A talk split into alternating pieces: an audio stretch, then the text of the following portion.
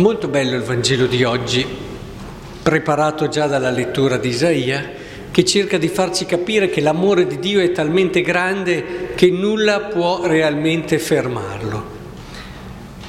Ma oggi in modo particolare vorrei soffermarmi su un passaggio di questo discorso di Gesù, quello dove dice se Dio veste così l'erba del campo che oggi c'è e domani si getta nel forno, non farà molto di più per voi gente di poca fede.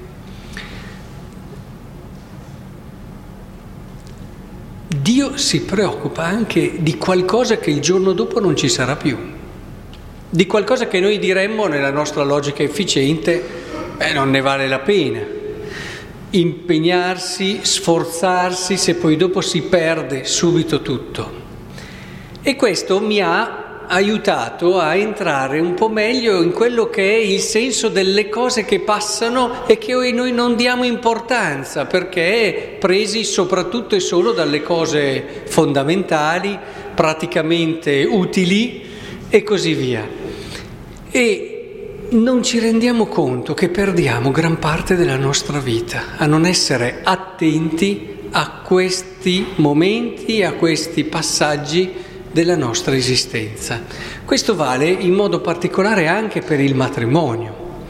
Leggevo in questi giorni come ha fatto molto chiacchierare, discutere eh, quello che ha scritto questo pastore sposato protestante che è autore anche di libri ed è un blogger. Blogger significa che scrive su internet il suo pensiero e ogni tanto pubblica questo pensiero e tutti lo possono leggere. E in uno di questi blog eh, scriveva che, pur essendo sposato, aveva iniziato a uscire con una donna. E consigliava appunto questo anche ad altri, perché lui diceva, guardate, eh, la invito spesso al cinema, anche a teatro, passiamo dei momenti meravigliosi, non sono mai stato così bene, nel senso che ritrovo me stesso è una donna che mi affascina sempre di più, mi ridà il gusto delle cose belle, una donna a cui dico spesso che è bella, ha un sorriso a a volte, rim- davanti al quale non riesco a rimanere arrabbiato. E insomma, la mia vita davvero è migliorata, tanto che si sentiva di consigliarlo. Poi a metà blog dice, ah scusate, forse ho dimenticato di dirvi che questa donna è mia moglie. E, e dopo sviluppa tutto un discorso molto interessante, cercando di far capire che non è perché abbiamo già detto lo voglio che non dobbiamo più rivivere ad esempio il fascino di un appuntamento con la nostra moglie e il nostro marito, l'emozione di tanti istanti e passaggi che all'inizio erano quelli che facevano venire le farfalle nello stomaco dall'emozione e così via. È molto importante riscoprire tanti passaggi che invece rischiano nella famiglia d'oggi di scivolare via perché siamo troppo presi dalle cose pratiche, dalle cose da fare e poi ormai ci siamo già detti lo voglio, quindi che bisogno c'è di riconquistarsi l'altro? Che bisogno c'è di sorprenderlo di nuovo? Che bisogno c'è ancora di...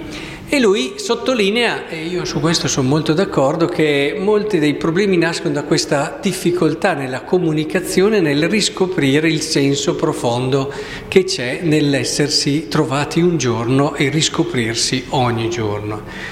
Ecco, credo davvero che il problema di fondo sia proprio qui eh, ci sono troppe cose che noi non consideriamo più, il ritornare a casa, un saluto, un accogliere con un sorriso, un gesto anche che può sembrare piccolo eppure ti dà alla giornata tutto un significato differente.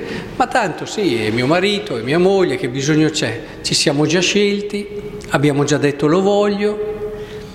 E qui l'errore grosso.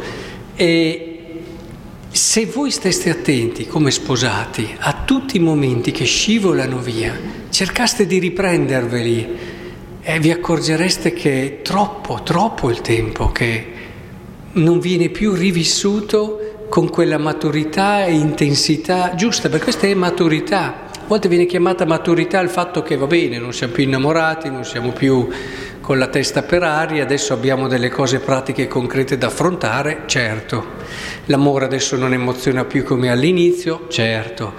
Ma credetemi che anche questa dimensione fa parte della maturità, fa parte del ricrearsi, del riscoprirsi, del, del riscegliersi. Chesterton direbbe eh, io mi sono sposato varie volte nella mia vita e poi fa tutto un discorso. Chi lo ascoltava sapeva che le donne della sua vita avevano tutti i capelli rossi ed erano tutte sua moglie alla fine.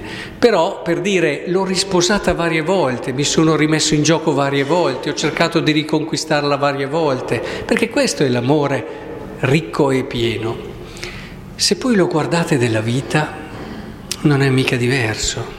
Ho fatto un esempio del matrimonio perché chi è sposato mi capisce bene, ma nella vita è simile. È simile perché se voi state attenti a quanti momenti, perché ormai ci siamo nella vita e scivolano via, non abbiamo più lo stupore dei bambini, non abbiamo più il fascino di cose nuove da scoprire, ormai le cose le abbiamo più o meno viste, toccate tutte, nel senso non che siamo stati in ogni parte del mondo, ma ormai un po' la vita cominciamo a capire come gira, come funziona Beh, insomma, vi accorgerete che questi momenti, anche da riscoprire, rientrare, riconquistare la vita, e, e quelle, quegli istanti lì che scivolano via e noi non ci badiamo neanche, che possono essere un incontro, uno sguardo, un'attenzione, una, un sorprendere come anche un accogliere, eh, sono quelli che alla fine sono più di metà della nostra vita, purtroppo più di metà della nostra vita. Beh, allora il mio augurio è andate a riconquistarvi più della metà della vostra vita.